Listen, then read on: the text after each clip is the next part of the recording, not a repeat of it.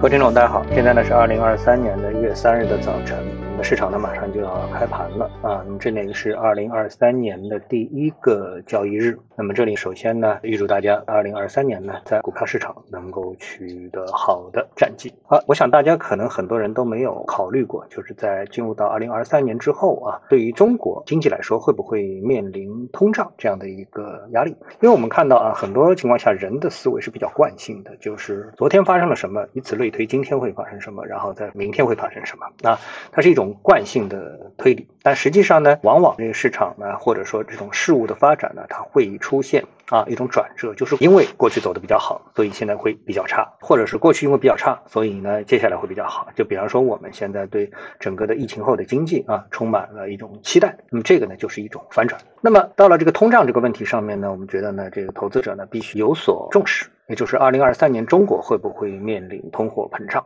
那么这个推理呢，我们发现啊，其实是有道理的，因为我们看到啊，美国的整个的一个通胀抬头的过程啊，乃至于呢有一些失控啊这么一个状态呢，对于中国来说呢，很有可能会复制啊。为什么？因为美国的通胀呢，它的主要推动力呢来自于两个方面啊，当然我们可以把它归结为三个方面啊，比如说一个是啊能源，其实能源这个问题呢越来越不重要。反而呢，是美国的一个经济的复苏，或者说是过于的向好，然后才是呢，美国在之前呢对货币过于的宽松，导致了这个通货膨胀的出现。当然，前面的大的背景呢，是因为疫情，所以呢，导致了美国经济呢，就是美国的一个货币宽松啊。所以呢，循着这条思路的话呢，我们发现，由于我们的这个疫情抗疫的一个政策跟美国是不同步的，所以呢，我们在整个经济的发展的过程当中，这个节奏啊，跟美国呢也是有所不同。但是整个的一个逻辑呢，没有什么太多的一个变化。比如说能源价格的一个问题，大家都同样面对，对吧？我们所面临的货币宽松的一个问题，我们呢，在过去三年当中，实际上我们是实施了非常宽松的货币政策。啊，这个呢，我相信投资者也应该是已经有共识了。然后就是第三个方面，也就是说，如果我们的疫情政策的改变导致未来我们会经济出现一个上升期，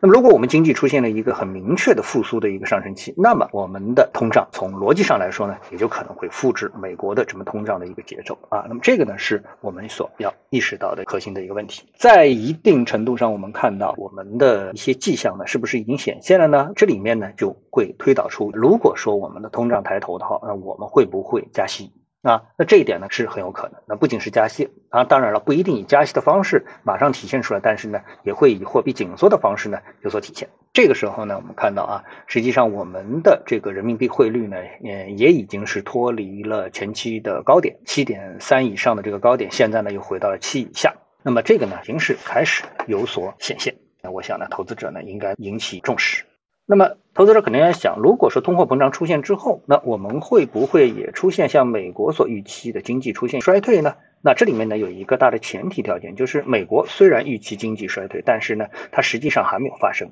那么对于美国来说的话，它很大可能不会发生非常严重的经济衰退，而对于我们来说呢，正好呢在节奏上呢是我们是处于一个经济复苏的这么一个状态，所以呢我们在二零二三年立刻就开始复制美国这种预期中的经济衰退呢可能性并不大。但是呢，我们去观察美国的货币紧缩之后会对股票市场产生什么影响呢？我觉得这一点对大家还是有所启发的。我们看到美国的这个货币政策一旦进入到紧缩之后啊，三大指数道指。标普和这个纳斯达克啊，他们所对应的市场呢，其实和我们 A 股市场呢也是有对应市场的。那比如说我们的上证指数、我们的上证五零指数、我们的沪深三零零指数啊，我们的中证五百、我们的中证一千、我们的创业板、科创板指数，对不对？也是能够和美国的三大指数呢形成一个对接。比如说最明显的就是美国的纳斯达克指数在货币紧缩之后是出现了大幅的下跌啊。我们从过去的二零二二年的一个涨跌结果来看的话呢，道指跌幅是在百分之。八标普跌百分之二十，纳斯达克所代表的科技股跌幅呢是百分之三十五。